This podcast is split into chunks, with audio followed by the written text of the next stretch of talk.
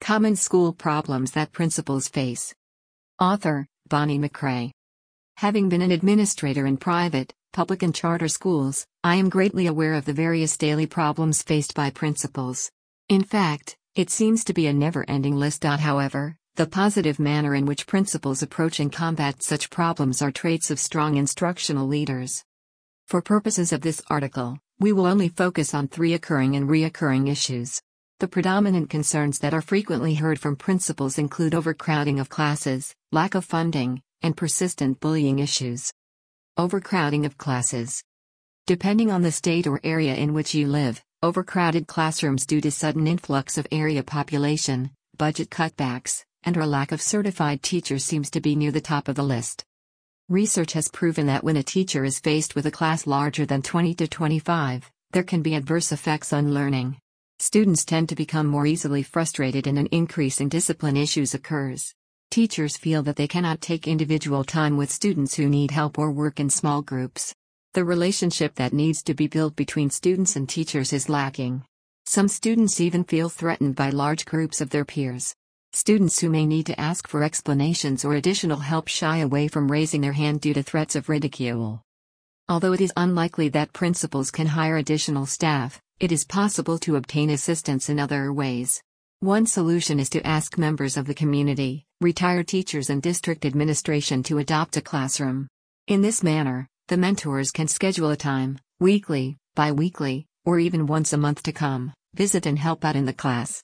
The mentors are often given a free lunch each month where they can eat with one chosen classmate, as well. The bonding that occurs strengthens the entire education community. One method that is strongly beneficial to the school climate is for principals to regularly be seen in classes, not for evaluation purposes, but to be the aid for teachers. Many principals also take the time to tutor individual struggling students in their offices. For principals to be known as servant leaders is a plus for any school. A strong parent teacher organization or association can also volunteer to help the class.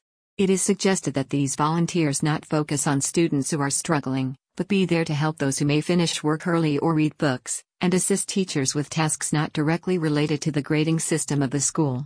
This way, teachers can work with smaller groups or one on one with struggling students while volunteer or monitoring the rest of the class. It is highly recommended that volunteers not be parents of students in the class. The reasoning behind this suggestion is based on parental favoritism, without intent.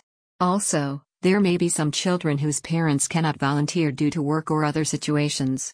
One would not want them to feel badly when or if their parents could not do the same.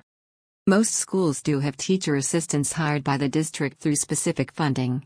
An effective use of time on task while following the guidelines of the funding usage may allow for principals to schedule these assistants to rotate through several classes throughout the day. This practice would be beneficial for teachers dealing with overcrowded classes.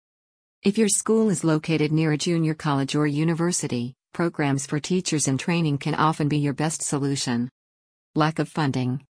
Another grave area of concern that is faced by principals is that of funding for instructional materials or classroom supplies.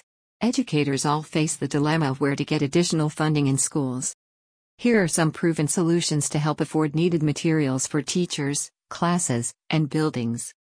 Fundraiser Scholastic Book Club, selling cookie dough, selling wrapping paper, and selling small gift items. All of these can be done through your PTO slash PTA. Asking for a yearly teacher allotment to be included in your budget for supplies, whereby teachers are allowed to order $30 of materials through a vendor catalog each year to get started in their classroom. School-wide garage sale. Accept good condition clothing, furniture, appliances, and household items. Grant writing. Enlist a group of teachers to volunteer to write grants for their grade levels. Be sure to have review teams and even send representatives to grant writing training. It is well worth it. Enlist local stores to be sponsors of the school, such as grocery stores, outlet stores, furniture stores, and numerous department stores. Ask for the District Education Fund organization to help. If your district does not have one, volunteer to start one. Persistent bullying issues. Last, but not least, the continued threat of bullying in schools has not decreased.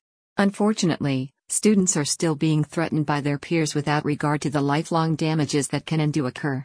There are multiple organizations available to assist with bullying issues that are at no or little cost to the school. One of the best practices to reduce bullying issues is based on teaching students to know what to do if they are involved in bullying, see it occur, or are the target of bullying. In this method, students are taught how to try to stop the process, walk away from the threat, and then find staff members and report the incident. When dealing with bullying, it is imperative that students realize if they do not report the incident, they are in fact a part of the practice. Student and parent assemblies need to focus on what to do from the start of school and periodically throughout the school year. In regards to decreasing and eliminating bullying. Visibility of staff members on a daily basis, support of students by staff, and a well defined commitment by all to end bullying with zero tolerance is necessary. Overall, whether it is overcrowded classes, lack of funding, or bullying, principals need plans in place to address these concerns.